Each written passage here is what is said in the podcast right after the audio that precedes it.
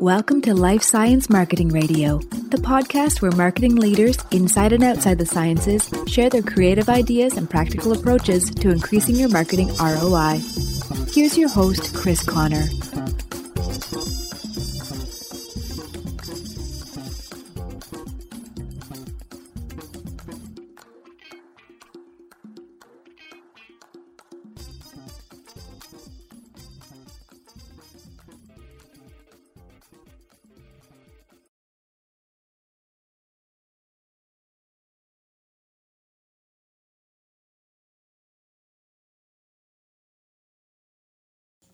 Hello again, and thanks for joining me. Does your company have a story to tell? I'm pretty sure it does, or somebody is spending a lot of money on, well, who knows. Whether you're in a startup or an established behemoth, there's probably a story to be told. I would bet that you listen to other podcasts, and maybe not all of those are interview-based. True crime podcasts are huge, although they're not really my thing, but I'm sure the story is what makes them compelling and why they have huge audience numbers. In today's episode, I'm going to share a podcast I produced about another organization, but it's relevant in our space. It's about funding scientists who are filling the pipeline of basic research to find cures for cancer, the clinical trials for those treatments, and programs to help survivors manage the long-term effects of those treatments. My goal today is to show you how a podcast can tell a compelling story about an organization. And at the end of this episode, I have a special announcement for my subscribers. Ready? Let's dive in. In the last episode, you heard from some of the Olympians that donate their time to Swim Across America about their experience in the San Francisco Bay swim. You also heard from Doctors Julie Saba and Robert Goldsby, whose programs benefit from the funds raised in San Francisco. In this episode, you'll hear more from those two doctors about the specific work they're doing. I also talked to Rob Butcher, the C E O of Swim Across America, and Craig Beardsley, a nineteen eighty Olympian who is now the Director of Partnerships, to learn more about the history of the organization and its mission. But first, Heather Petrie, four-time Olympian in water polo and gold medalist, reminds us what this is all about.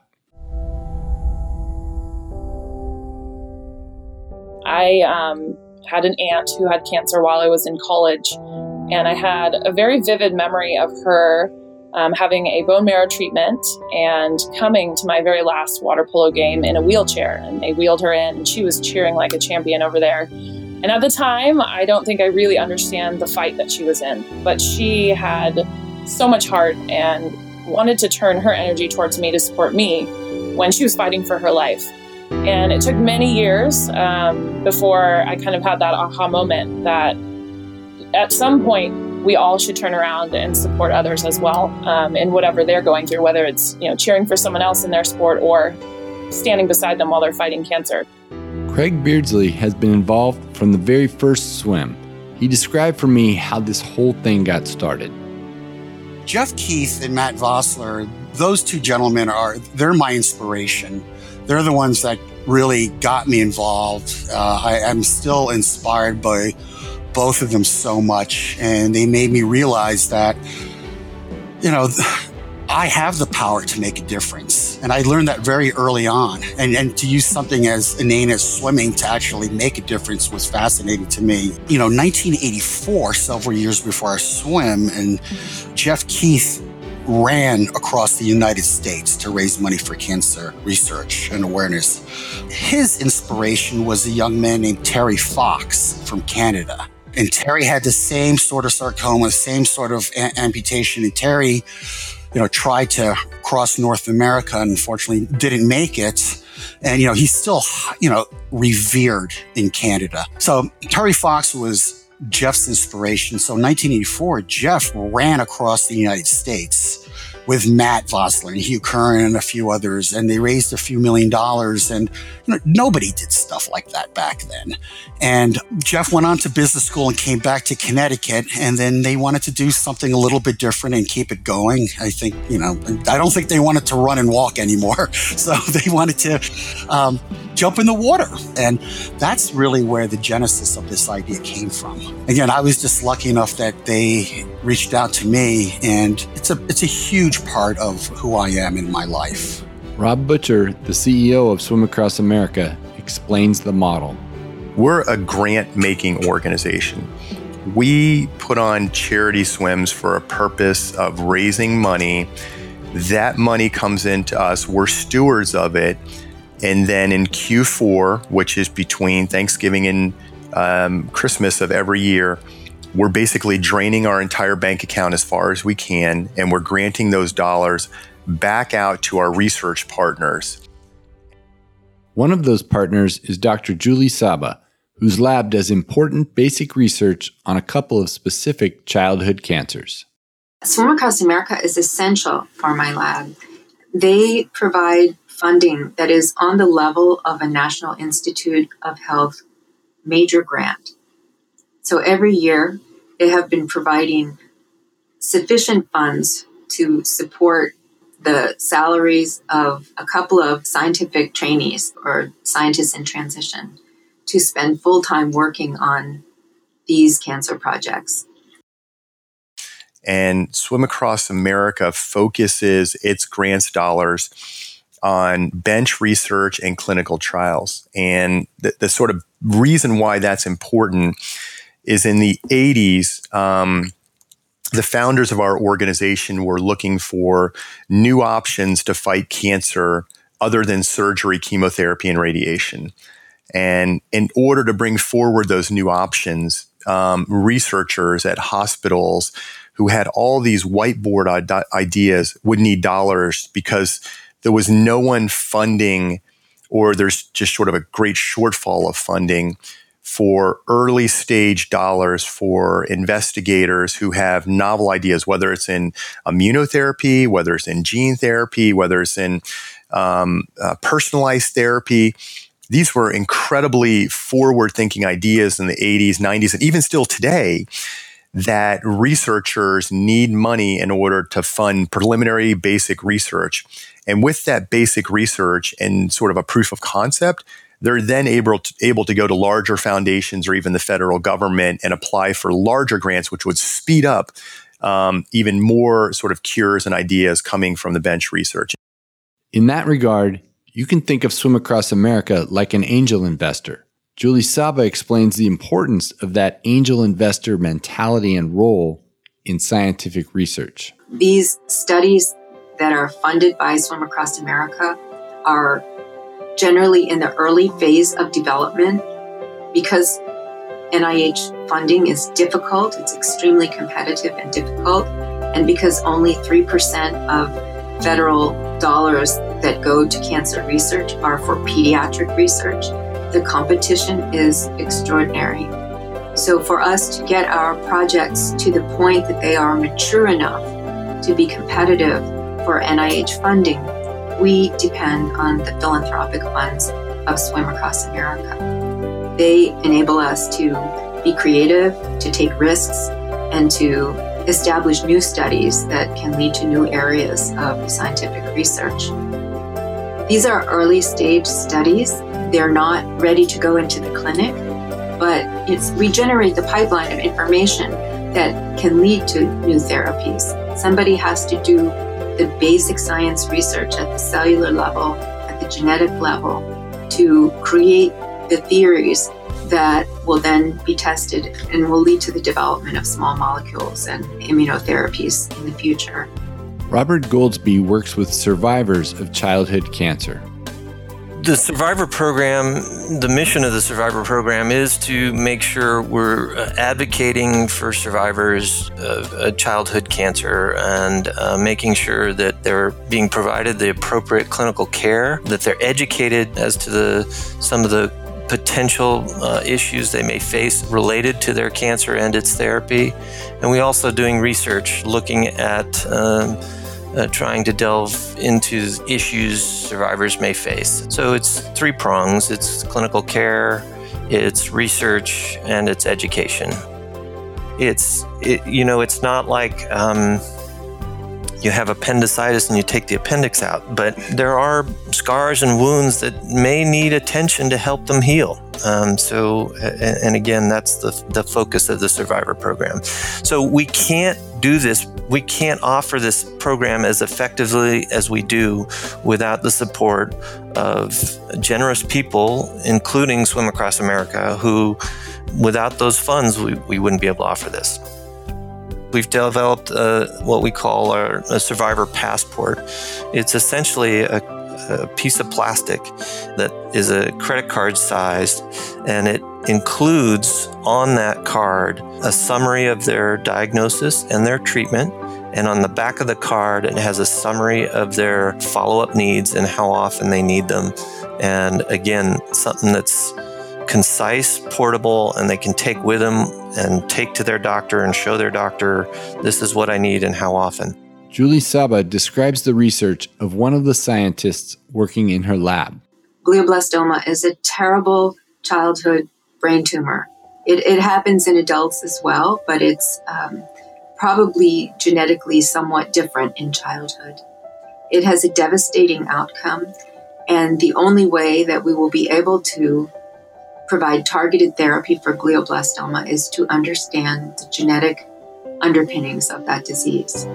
So her name is Denise. Denise is studying something called super enhancers, which are organizing centers in the in the D N A of the cancer cells, and which lead to the actual identity of the cell as a cancer cell.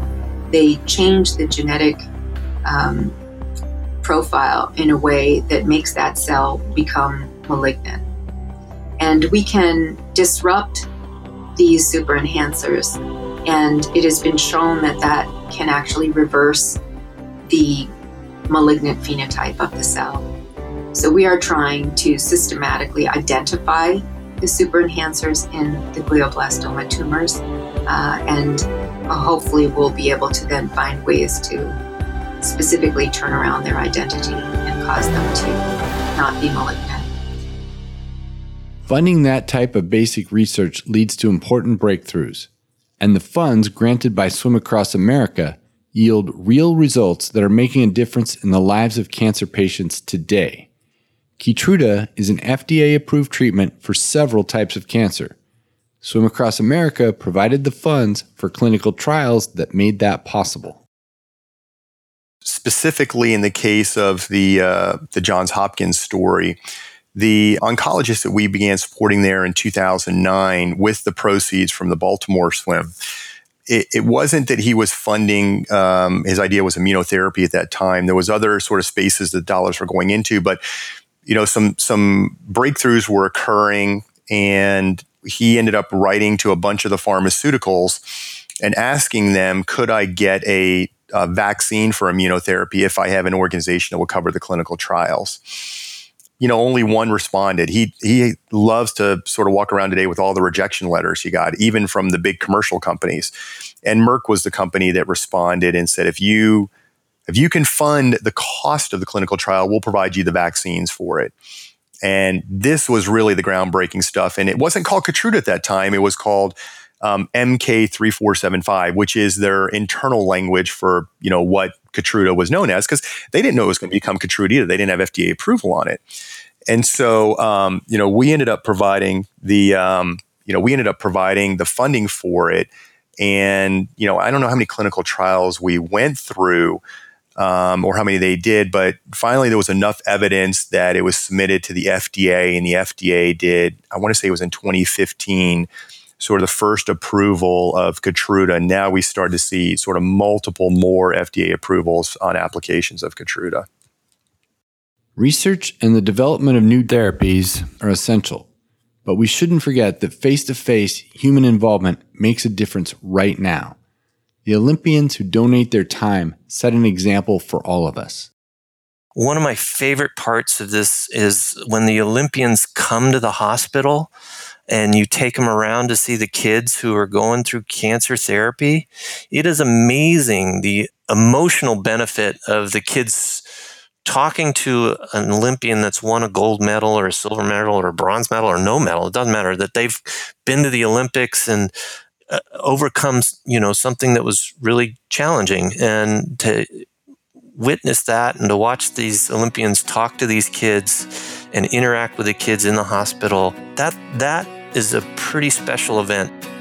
They are, um, they're all part of this. And I think they love the purity and the sort of spiritual cause of Swim Across America. And so that brings them back. And as a result, we've never paid an Olympian an appearance fee to come to one of our events. I mean, just sort of let that meditate for a second. You know, your company A B C and you want to hire Michael Phelps, Rowdy Gaines, you're going to end up paying thousands of dollars in an appearance fee for that Olympian to come, or tens of thousands of dollars. And they all donate their time to Swim Across America, I think because of that spiritual cause and because of the transparency that we provide. Here's Craig Beardsley again. And that's really important. And so when they're there at these swims, they're fully engaged for the right reasons. And that is just a really neat thing for me to see still. You know, people see Olympians and they get a little wigged out. It's like, oh my gosh, I have to jump in the water with the, the women's Olympic water polo team.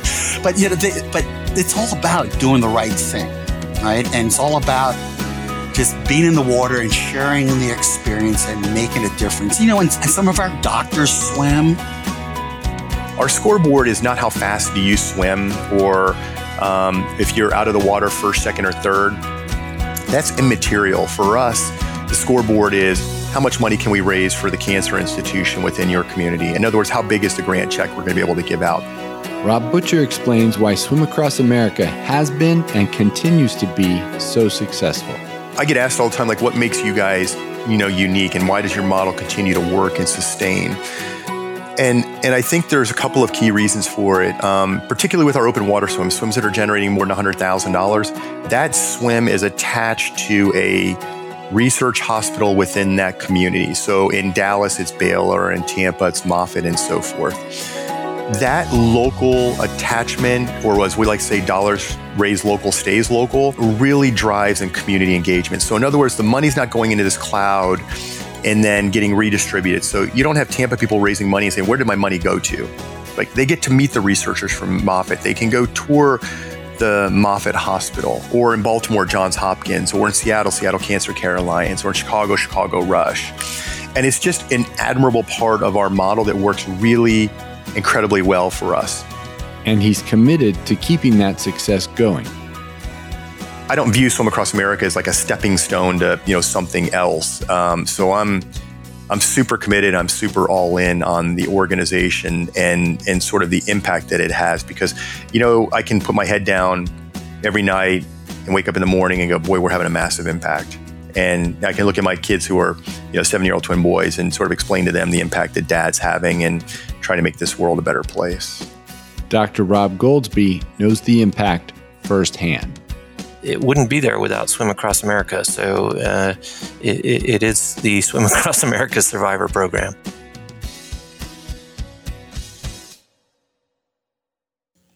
Because you are still here, I trust that you found that episode interesting and maybe even inspiring, both in terms of the work Swim Across America is doing and how your company can tell a story in a podcast. I told you I have a special offer.